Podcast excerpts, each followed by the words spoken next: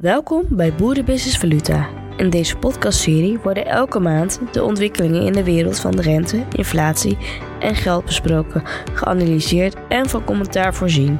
Presentator Erik de Laijster gaat in gesprek met Joost Derks, valuta-expert bij Ion First. Ja, Joost, daar zijn we weer. Van harte welkom. Joost, we kunnen er niet omheen, de toestand in de wereld. Ik kan me nog herinneren dat we begin vorig jaar onze verbazing uitspraken over de invasie van Rusland in Oekraïne. En nu zien we heel veel vreedheden in de oorlog tussen Israël en Hamas in Gaza. Wat ik me afvroeg, hoe werkt dat nou in de valutahandel als zo'n conflict, zo'n oorlog uitbreekt? In dit geval begon dat op zaterdag. Gaan dan bij jou nog de telefoon af, appjes, mailtjes of dat soort dingen. Dus gewoon alles rustig. Nee, dat bleef, in het weekend bleef het wel rustig. Maar ja, je zag natuurlijk op maandag dat met name de Israëlische Shekel er behoorlijk van langs kreeg, behoorlijk devalueerde. Nee, maar ik vroeg me, hoe gaat het dan bij jou zelf op de zaak, om het zo te zeggen? Oh, nee. Is dat dan gelijk allemaal aan de koffietafel en hup? Of gewoon business as usual? Eigenlijk business as usual. En je ziet ook dat op het, voor de grote currencies, dus euro/dollar, euro/pond en zo, of dollar-yen, dat daar eigenlijk niet zo heel veel, had het niet veel impact op. Ja. Eigenlijk een beetje raar. Want je zou verwachten dat zeker in zo'n kruidvat als het Midden-Oosten, wat dat toch risico heeft dat dat is. Als dat daar escaleert, als daar iets gebeurt, dat er toch wel automatisch weer die vlucht naar veilige havens komt, als de Zwitserse frank en de US-dollar of de Japanse yen. Nou, dat is, viel mij heel erg mee. Nou, is er dan überhaupt iets in de valutahandel waar je zegt wat bij jullie de paniek toeslaat? Of? Nou, is het allemaal? Dat is er wel eens, jawel, zeker wel. Toen, moet ik even nadenken, wanneer was de... wat je heel was 9-11 natuurlijk. Toen zag je echt heel duidelijk de paniek toeslaan in de markt. Ja. En dan zijn wel de centrale banken natuurlijk heel snel ingrijpen om te zorgen dat de markt weer tot rust komt eigenlijk. Hè? Want niemand is gebaat bij paniekerige acties. Ja. Dus je ziet, als er echt paniek is, als er echt iets aan de hand, echt iets heel groots aan de hand is, of echt heel, heel veel onrust veroorzaakt in de financiële wereld, dan grijpen centrale banken in en die overleggen dus ook met elkaar. Ja. Het is niet zo dat dan één centrale bank iets gaat doen. Dat doen ze gecoördineerd met elkaar en wel op heel korte termijn. Ze hebben wel noodscenario's, draaiboeken klaar liggen voor als er hele gekke dingen gebeuren, dat zij vooraf al hebben nagedacht over wat moeten we dan gaan doen en wat kunnen we dan gaan doen. Ja, want dat zag ik nu eigenlijk misschien ook al, hè? Want de Israëlische centrale bank die op maandag al, eigenlijk 2 dagen daarna, die gooide direct $30 miljard dollar aan buitenlandse valuta in de verkoop, om die koers van de Israëlische munt, die shekel, te ondersteunen. Precies. Ja. Zijn dat logische bewegingen? Ja, dat zijn ook logische acties van zo'n centrale bank om te zorgen dat op de financiële markt in ieder geval geen hele grote schade gaat ontstaan. En dat je eigenlijk daar zo snel mogelijk weer die rust terugbrengt. Ja. Want dat is eigenlijk het doel van van zo'n actie. Ja. Het lukt toch niet helemaal, hè? Want die shekel die verliest aardig wat terrein sinds het uitbreken van de oorlog. En op zich is dat ook logisch. Dat, als je land aangevallen wordt, dan is het eigenlijk nooit dat je eigen munt daarvan gaat profiteren. Ja. Want je gaat gewoon hoe dan ook schade lijden, of je gaat heel veel kosten maken voor een tegenaanval of voor je verdediging, et cetera. Dus dat heeft gewoon financiële impact ook. Ja. Ja. Ja, want het is inmiddels op het laagste punt aanbeland in 8 jaar tijd ten opzichte van de dollar. Ja, wat doet dat? Wat betekent dat in de praktijk voor een land als Israël? Nou, met name voor Israël. Kijk, Israël exporteert best veel. Groente en fruit komt er ook veel vandaan. Hè? Dus je ziet toch gewoon van als dat... stel dat er akkers en landbouwgebieden ook vernield worden, dan gaat de export naar beneden. En betekent dus dat er minder buitenlandse deviezen ook binnenkomen. En dus wordt je munt ook minder waard. Hè, dus op dat vlak zie je ook direct de impact van zo'n conflict. Ja. Ook met name ook op die landbouwproducten. Ja, want nu ziet het er, helaas zeg ik er nadrukkelijk bij, nog lang niet uit dat dit heel snel voorbij is. En dat we voorlopig nog, ik vrees, heel veel dramatische beelden kunnen gaan zien. Maar wat doet dat met zo'n land als Israël zelf, als zo'n conflict heel lang doorsuddert? Op een gegeven moment ga je daar aan wennen. Hoe raar het ook klinkt, hè? Maar op een gegeven moment is het... Eigenlijk hetzelfde wat je nu inderdaad heel cynisch bij Oekraïne ziet. Ja, inderdaad, ja. Weet je, dus die oorlog is daar nog steeds iedere dag gaande. Maar het staat niet meer iedere dag op de voorpagina's. He, dus uiteindelijk wen je daar ook aan. Dat is heel raar. En uiteindelijk gaat het leven in Oekraïne voor een heel groot deel van Oekraïne gaat ook gewoon weer door. Oekraïne is gewoon weer aan produceren, graan, wordt allemaal geëxporteerd. Ze importeren ook weer goederen. En in principe, die economie die herstelt, die schrikt even, maar die gaat uiteindelijk daarna wel weer aan de gang. Ja. En dat zal je bij Israël dadelijk ook zien. Ja. Ondanks alles, ook in Oekraïne hetzelfde wat je gebeurt, alleen heel veel zien we niet meer. Of we zijn er inmiddels terecht wat je zegt ook al redelijk immuun voor geworden. Ja. Alleen dus op andere vluchten, je zei het net zelf, dat had uiteindelijk heel weinig invloed. Ik had eigenlijk bijvoorbeeld verwacht dat de dollar wat sterker of meer aan zou trekken op dit nieuws. Dat deed eigenlijk helemaal niet. Dat deed het pas toen de inflatiecijfers in Amerika bekend werden. Toen werd de dollar wel sterker, omdat die weer hoger waren dan verwacht. Dat klinkt ook vrij wrang allemaal, hè? Hoe hard de business dan ook eigenlijk weer is wat dat betreft. Ja, dat is heel... dat is er zit weinig gevoel in, laat ik het zo zeggen. Ja. Joost, deze podcast is een beetje anders dan andere gesprekken die we normaal hebben hier aan tafel. Want normaal kunnen we mooi uitweiden over de rentebesluiten die de ECB en de Centrale Bank heeft genomen. En de Bank of England, wat die allemaal aan het doen zijn. Ja. En daar kunnen we dan de valutemarkt weer op loslaten. Maar we zitten nu precies in de cyberspace tussen twee rentebesluiten in. De banken hebben een week of 3 geleden een besluit genomen. En die komen volgende week of die week erop weer met nieuwe beslissingen. Zo'n in-between periode zal ik het maar noemen. Ja. Hoe opereren jullie dan in de valutebusiness? Wat zijn dan jullie prikkels? Nou, dat zijn met name die economische cijfers. Hè? Dus de cijfers die tussentijds uitkomen, waar de centrale banken uiteraard ook goed naar kijken.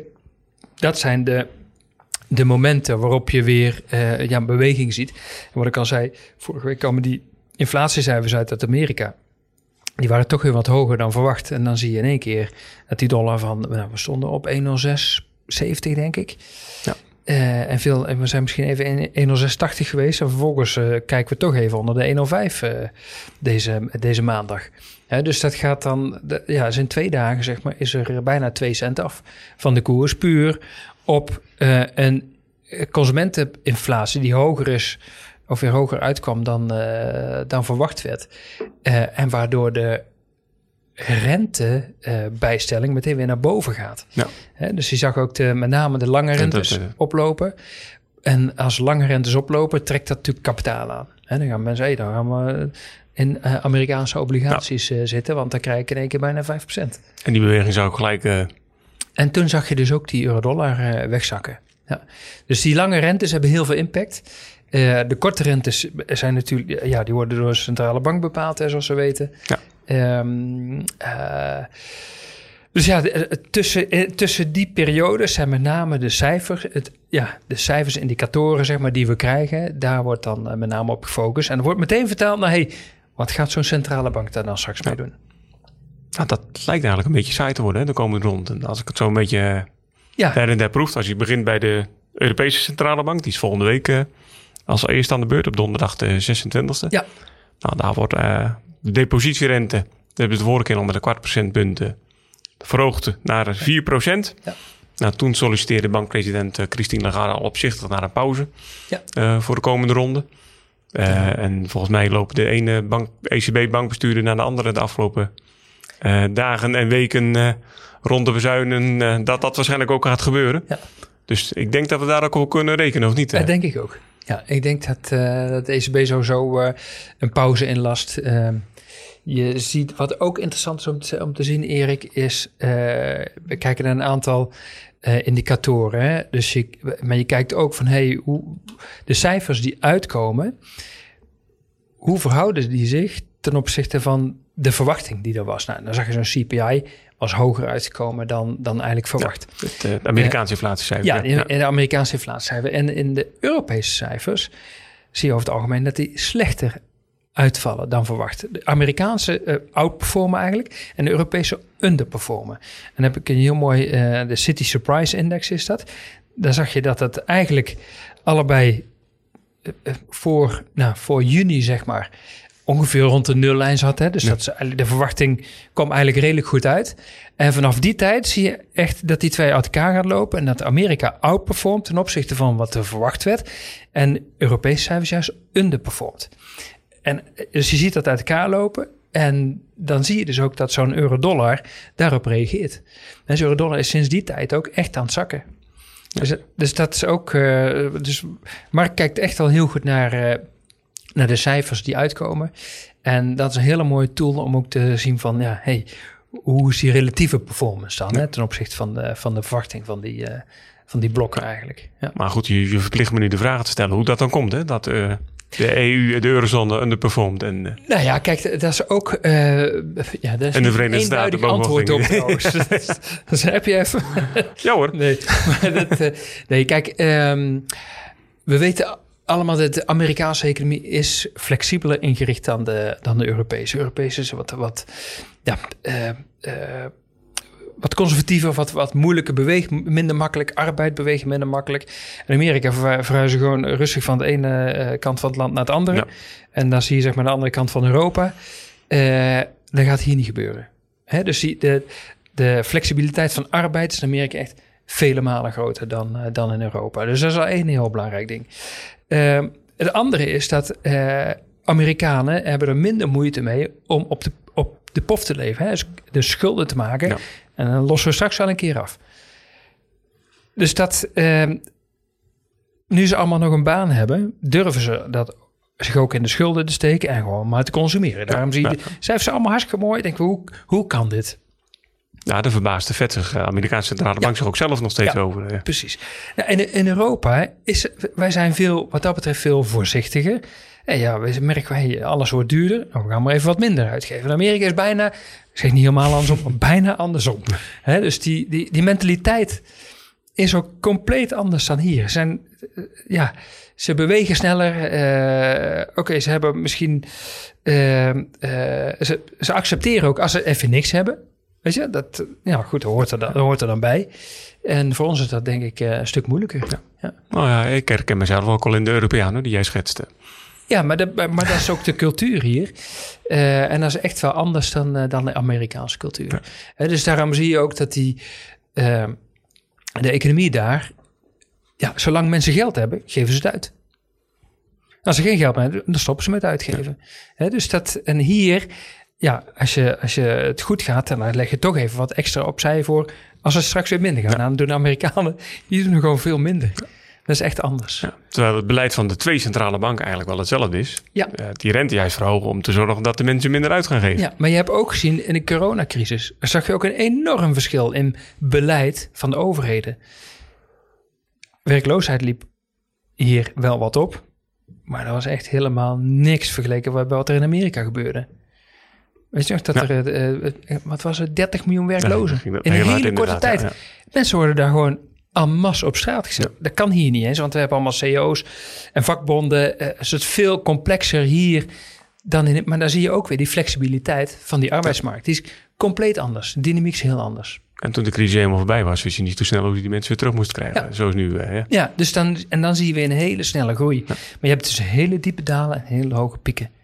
Maar kun je toch niet zeggen, om een beetje positief te zijn voor onze Europeanen, dat wij toch beter luisteren naar het beleid van de centrale bank dan?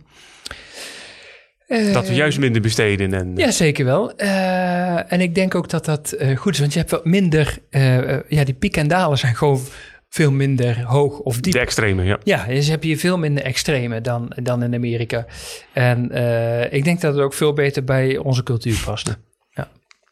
Maar nu zei Klaas Knot, de president van de Nederlandse Bank, de DNB, kort geleden, dat hij eigenlijk verwacht dat het hele jaar, het volgende jaar, dus de komende 12 maanden, de rente nog wel minimaal op 4% blijft. In die tussentijd zit misschien zelfs nog wel een kleine verhoging in. Is dat een visie die jij deelt? Nou, die verhoging die deel ik denk ik niet. Ik denk dat, hij blijft herhalen, die rente die gaat zijn werk doen, Erik. En ik snap dat de centrale banken zeggen... joh, luister, we laten die rente voorlopig even hoog. Hè? We gaan nog niet verlagen, want dan stook je eigenlijk het inflatievuurtje weer op. Ja. We houden die rente even hoog. Nou, het moet echt heel gek lopen... wil de centrale bank de rente nog een keer verhogen, denk ik, eerlijk gezegd. Want je ziet nu al Ik hoor van veel klanten, die zeggen Joost, alles wat we hebben, veel klanten die importeren vanuit China. Ja. Zeggen joh, we krijgen ontzettende, we krijgen gewoon kortingen op dit moment, omdat de fabrieken niet vol zitten. En om even weten, China heeft het ook moeilijk, dus die wil ook die productie aan de slag krijgen. Dus ja, die prijzen die gaan weer zakken. Dus ik denk dat die inflatie keurig netjes onder controle komt. Dat de centrale bank de rente even op dit niveau laat, maar vooral niet te vroeg gaat zakken. Dat denk ik. Ja, want hij stond op september op gemiddeld 4,3%. Dat is nog niet de 2% die ze beogen natuurlijk, maar dat gaat vanzelf wel gebeuren. Die maar de trend is wel naar beneden. De trend is naar beneden. Weet je? Ja. En het is daarvoor denk ik niet nodig om die rente nog een keer te verhogen. En het bedrijfsleven en iedereen die wil investeren, die heeft gewoon met een hoge rente te maken op dit moment. En om dat meteen af te remmen. Want ik denk dat er al wat afremming komt in die economie. Ja. En hoe zie je dat eigenlijk voor Nederland? Je hebt in Nederland natuurlijk, dan zie je nu regelmatig ook in de nieuws komen, bedrijven als BCC, van Kansel en dat bedrijven die failliet gaan. Het aantal faillissementen neemt ook toe. Ja. Nu zijn die twee bedrijven die je net noemde, die hebben misschien ook de slag gemist in het aanspreken van de consument, van de doelgroep. Ja. Maar zie je daar nog... maar we zeggen ook steeds, ja, het gaat minder met Nederland, maar we ervaren dat eigenlijk niet zo zelf. Maar je hoort toch wel dat er steeds meer bedrijven wel in de moeilijkheden komen. Hè? Het gaat minder makkelijk. Kijk maar naar de retail. Retail heeft het gewoon echt een stuk lastiger op dit moment. Natuurlijk zijn er altijd uitzonderingen van bedrijven die precies de goede snaar raken en wel die consumenten weten te trekken ten koste van bedrijven die dat minder slim doen of niet het goede model hebben. Of dat beter anders zouden kunnen doen. Natuurlijk heb je altijd winners en verliezen binnen een bepaalde sector. Maar in totaal staat het gewoon een beetje onder druk op dit moment. Ja. Heb je wat dat betreft dan ook nog tips en adviezen zeg maar voor onze doelgroep, de bedrijven in de boerenbusiness? Agrarische producenten, agribusiness primair, hoe ze zich hoe ze kunnen voorsorteren op de situatie? Nou, ik denk spreiding van je risico, hè? Dus ook spreiding van je klanten. Dus kijk ook eens een keer naar Oost-Europa. Hè? Als je daar nog niks doet. Tuurlijk zit er ook veel landbouw, maar niet per se de producten die wij hier verbouwen. Ik kan me voorstellen dat er allerlei specialismes zijn die niet in bijvoorbeeld Polen zitten. Polen zal ongetwijfeld veel, een enorm groot land en ook veel graan, et cetera, produceren. Maar misschien produceren die veel minder paprika's. Omdat wij daar hier veel beter in zijn dan zij daar. Dus je kan op die manier kijken van, kan ik toch mijn afzetgebied binnen Europa, waar het nog, waar je niet met vliegtuig paprika's moet gaan verkopen. Weet je, want dan worden ze heel duur en is niet echt heel duurzaam. Maar als je dat binnen Europa wel kan doen, ik denk dat dat gewoon een goede zet zou zijn. Tenminste, daar zou ik aan denken. Ik ben helemaal geen agrariër. Dus nee. Ontdek de minder gebruikelijke paden. Dat is eigenlijk Ja, kijk naar alternatieven. Ja. Nou, dat is altijd een goed advies, denk ik. Ja. En zeker ook in deze tijd die komen gaat. Hey, we hebben het er net al over gehad, maar laten we even de euro-dollar erbij pakken. Je hebt net al een paar reden genoemd, maar eigenlijk als je hem over wat meerdere weken of maanden bekijkt, is die hard weggegleden. Half juli was die 1,12, stond hij op 1,12. Ja. En inmiddels zitten we al op de 1,4 hoog. Ja. Ligt dat echt aan de dollarsterkte of blaast de euro zelf ook nog doet hij letterlijk een duit in het zakje? Nou, ik denk dat het... er zitten twee kanten aan zo'n muntje. Hè? Als een euro-dollar munt zou hebben, dan zitten er twee kanten aan zo'n munt. Dat is namelijk de Amerikaanse kant en de Europese kant. En wat ik net al zei met die index, die Surprise Index, je ziet dus dat die Amerikaanse cijfers outperformen en die Europese cijfers underperformen. Dus het gaat eigenlijk twee kanten op. Dus de Amerikanen doen het beter en de Europeanen doen het slechter. En dan krijg je wel een beweging in die markt. Nou, dat is eigenlijk wat er is gebeurd. Als je nu terugkijkt naar juli en nu. Hè, dus je ziet dat die Amerikaanse economie het gewoon een stuk beter heeft gedaan dan de Europese economie over het geheel genomen. En het komt tot uitdrukking in een sterkere dollar. Ja. Nou, en nu hebben we natuurlijk zo'n conflict in het Midden-Oosten erbij. Nou, dus heeft die dollar natuurlijk altijd al de functie van veilige haven gehad. Nou, dat helpt die dollar op dit moment ook wat mee. Al vind ik het nu nog meevallen, de impact daarvan.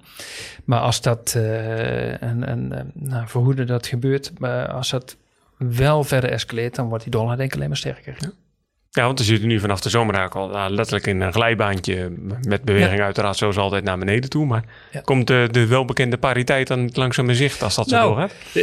Ik was van de week een mooi artikel in Financial Times over Citibank en JP Morgan die inderdaad pariteit als target hebben voor het eind van het jaar. En ik geloof Citi net iets langer, maar dat dit pas ergens in Q1 zou gebeuren. Maar die denken dus inderdaad dat euro-dollar nog verder gaat zakken.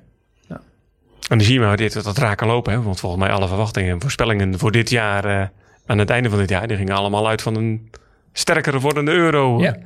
In de loop van dit jaar. Ja. Maar we zijn er nog niet. Kan er van alles gebeuren, Erik? Nee. We hebben nog maar 2,5 maand te gaan tot de... Nee, natuurlijk. Voor het einde van dit jaar zie ik dat ook niet meer. Hè. Daarvoor is hij eigenlijk nu lijkt het te ver weggezakt. Ja. En de druk op die euro neemt verder toe. Maar de eerste signalen van de economie in Amerika... dat die groei eigenlijk wel dadelijk gaat afzwakken... die zijn er ook al. En want je ziet eerst creditcardmaatschappijen... die te maken krijgen met klanten... die de schulden niet meer terugbetalen. Hè, dus die ze opgebouwd hebben. Ja, we kennen het, op een van de creditcarden die ze hebben... waarschijnlijk inderdaad. Ja. Ja. Dus die defaults beginnen op te lopen. En dat is nooit een goed tegen. Ja. Nou, laten we inderdaad even kijken naar de Verenigde Staten. De Fed hield de vorige maand de rente gelijk op een bandbreedte tussen de 5,25 en 5,5%. Ja. Bankpresident John Powell die kondigde wel aan dat er dit jaar nog minimaal 1 verhoging zit aan te komen. Is dat de volgende vergadering is, even kijken, op 1 november wordt dat bekendgemaakt. Ja. Is dat al het moment om dat besluit te nemen als ik jou zo... De markt gelooft van niet. Maar ik geloof er niet. Nee. Maar zie je een beetje, jij denkt van wel. Nee, ik denk jij ook niet. Nee, okay. Ik denk ook niet dat ze dat zullen doen. Ik denk ook dat ze nog steeds even aankijken van... joh, wat gaat er met die economie gebeuren? Ondanks dat die cijfers iedere keer beter zijn dan verwacht... denk ik niet dat dit gaat doen. Nee. Maar goed, dat is zo. Gewoon eerst, dus dan komt hij waarschijnlijk de volgende ronde. Want... Ik denk dat ze nog een maandje aankijken van... joh, ja. Wat gaat er met al die cijfers gebeuren? Want we zien wel dat die inflatie over de grote lijn wel afneemt. Ja, zelfs lager dan hier. Hè? Hij is al lager dan hier. Dus hij neemt af. Dus hij gaat de goede kant op. Dus waarom zou je nog een keer rente verhogen? Dat is meer psychisch dan dat het echt een reëel effect zou hebben, denk ik. Ja. Want we staan al op 5,25, 5,5. De bandbreedte. Dus ik denk dat dat ook de Fed nog eventjes denkt van nou, we kijken het even aan. Wat ook interessant is om even te vergelijken met Canada. Canada is natuurlijk heel nauw gelieerd aan Amerika. Daar zagen we dat die rentes ook omhoog zijn gegaan. Die hebben even al eerder een pauze ingelast met de renteverhoging. Hebben we toen in de zomer toch nog een keer verhoogd. We hebben nu ook niks meer gedaan. Zijn stabiel gebleven. Pas op de plaats. Ja. Dat is een duidelijk signaal, ja. Ja, want die zien ook dat die inflatie verder afneemt. Ja. Laten we om de Europese minderwaardigheidscomplex... ten opzichte van de Verenigde Staten te voorkomen... ook even kijken naar de Bank of England. Ja. Die neemt natuurlijk ook op 2 november weer een rentebesluit. Maar daar gaat het eigenlijk net zoals in de eurozone... of misschien nog wel slechter. Maar daar lijkt de rector ook eigenlijk wel uit te zijn, denk ik... qua renteverhoging en ook wat geaccepteerd wordt door... Ook daar, weet je... Door de economie zelf. Ja, daar staat de rente nog hoger. 5,25%, ja. Ook daar wordt het krap voor de economie. Die begint echt te kraken en te piepen. Dus ten opzichte van de euro maakt dat... Blijft dat een beetje in evenwicht. Rommelt een beetje 86, 87, misschien straks een keer weer naar 85. Maar dat zal niet... Daar verwacht ik geen grote koersbeweging eigenlijk tussen de euro en het pond. Nee, omdat het toch... het ligt natuurlijk dicht bij elkaar. Ze hebben dezelfde soort problematiek. Oké, als je echt in gaat zoomen... is de dynamiek in Engeland natuurlijk echt wel wat anders dan in Europa. Ja. Maar dat ontloopt elkaar niet zoveel. Het blijft ook redelijk in evenwicht met je voortkabbelen, zou ik bijna willen zeggen. Ja. En ook wel dat die premier Sunak, die heeft wat is het, 1-2 weken terug te kennen gegeven wat die klimaatdoelen naar beneden bij te stellen. Om die economie ook maar een beetje in gang te houden. En lucht te geven. Ja. Kan je dat begrijpen, ook vanuit de hoek? Want is dat niet een beetje uitstel van? Ja, het is uitstel. En het is natuurlijk ook om te zorgen dat dat dit nog enigszins populair blijft. Hè? Of tenminste om stemmen te winnen. Om te zorgen dat hij het bedrijfsleven stimuleert en begrijpt. En wat extra lucht geeft. En niet die zware klimaatdoelstellingen te veel oplegt. Maar goed, als je natuurlijk vanuit grote perspectief bekijkt, is het jammer dat er gebeurt. Ja.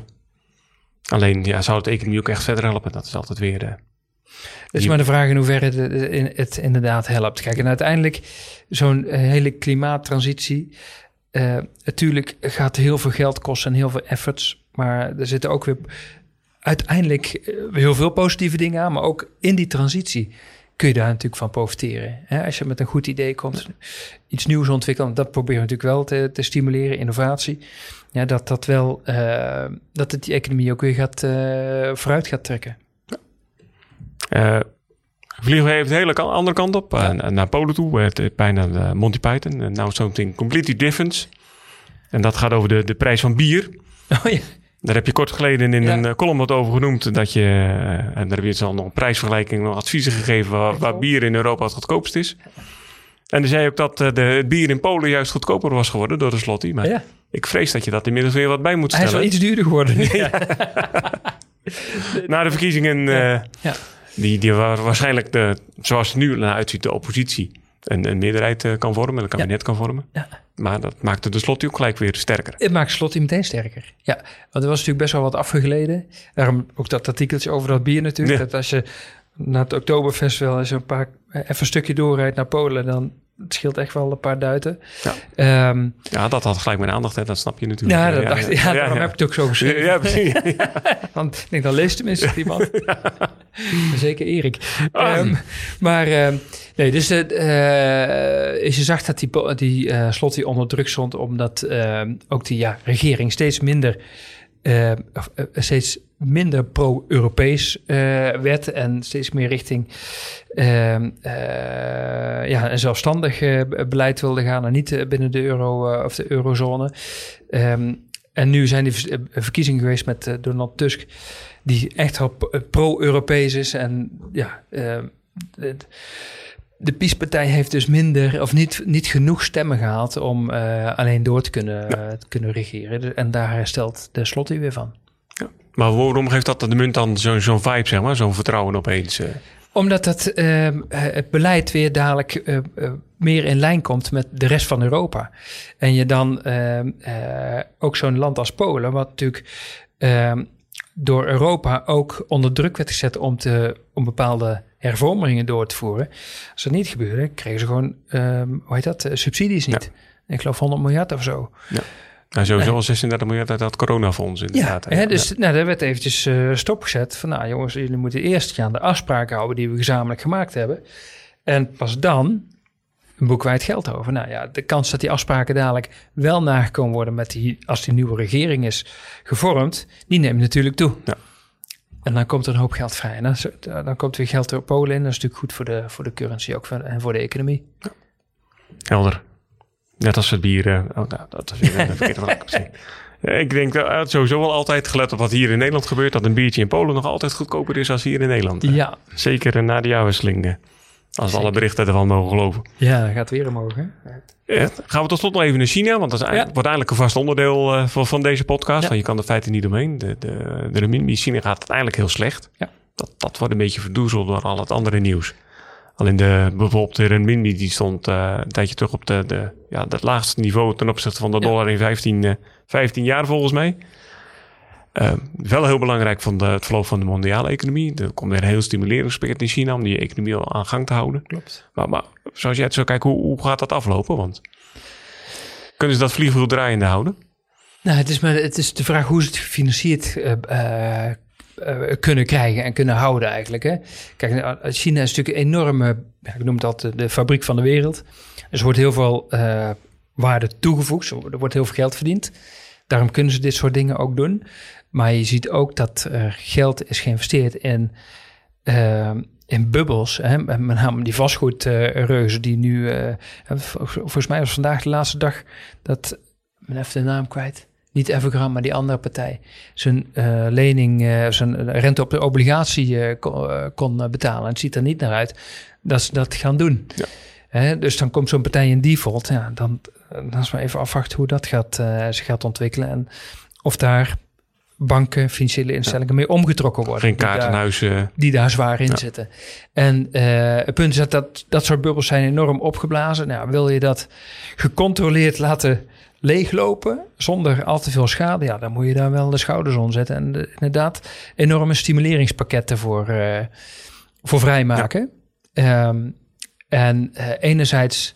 En de markt twijfelt heel erg. Hè? Want je ziet, normaal gesproken zou je denken, als er zoveel geld geïnvesteerd wordt, dan gaat dat wel weer werken en dan wordt die munt ook weer sterker.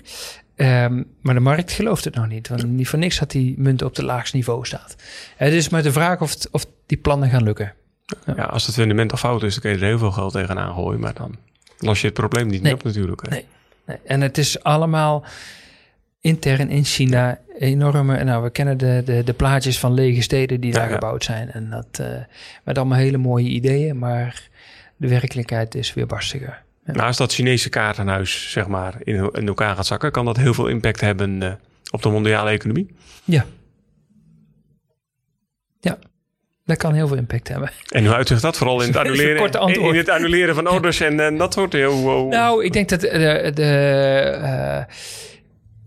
kijk, de Chinezen die maken natuurlijk veel spulletjes voor de export. Maar ze maken ook heel veel spullen voor eigen gebruik.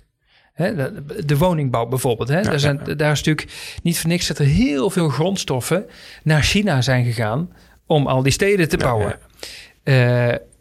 Dat kan wel, als dat opdroogt, dan... Nou, de eerste die het merkt is Australië.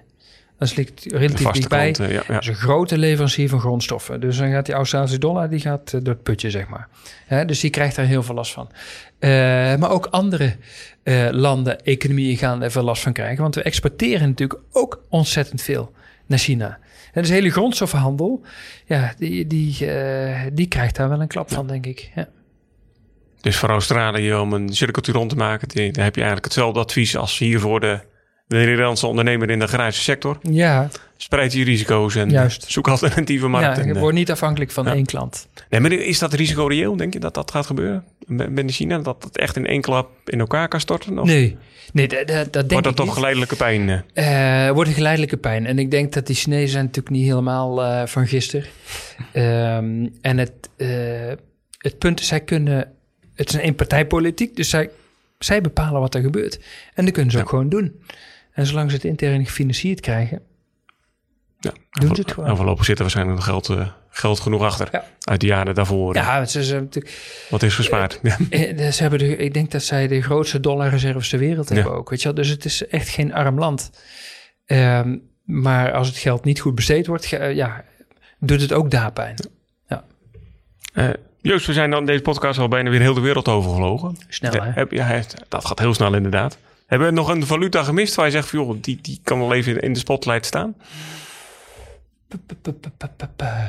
Meestal hoor je er dan nog een olievaluta tegenaan of iets in die... Ik zit even te denken, maar op dit moment is het is niet heel wild in valutaland op dit moment. Dus er gebeuren niet zo'n hele gekke dingen, eerlijk gezegd. Dus het was wilder op het Oktoberfest waar je geweest bent dan... Ja. In de valutawereld zelf. Was erg leuk trouwens. Mooi. Nou, laten we daarmee afsluiten. Positieve noot. Ja. Joost, dank voor dit gesprek. Graag gedaan. En we zien elkaar volgende maand weer. Zeker. Dit was Boerenbusiness Valuta met Joost Derks, valuta-expert bij Ion First. Hij werd geïnterviewd door Erik de Laijster van Boerenbusiness. Heb jij vragen voor Joost Derks over de valutamarkten of de financiële wereld? Stuur dan een mail naar redactie@boerenbusiness.nl. En we nemen hem mee in ons volgende podcast Valuta. Bedankt voor het luisteren.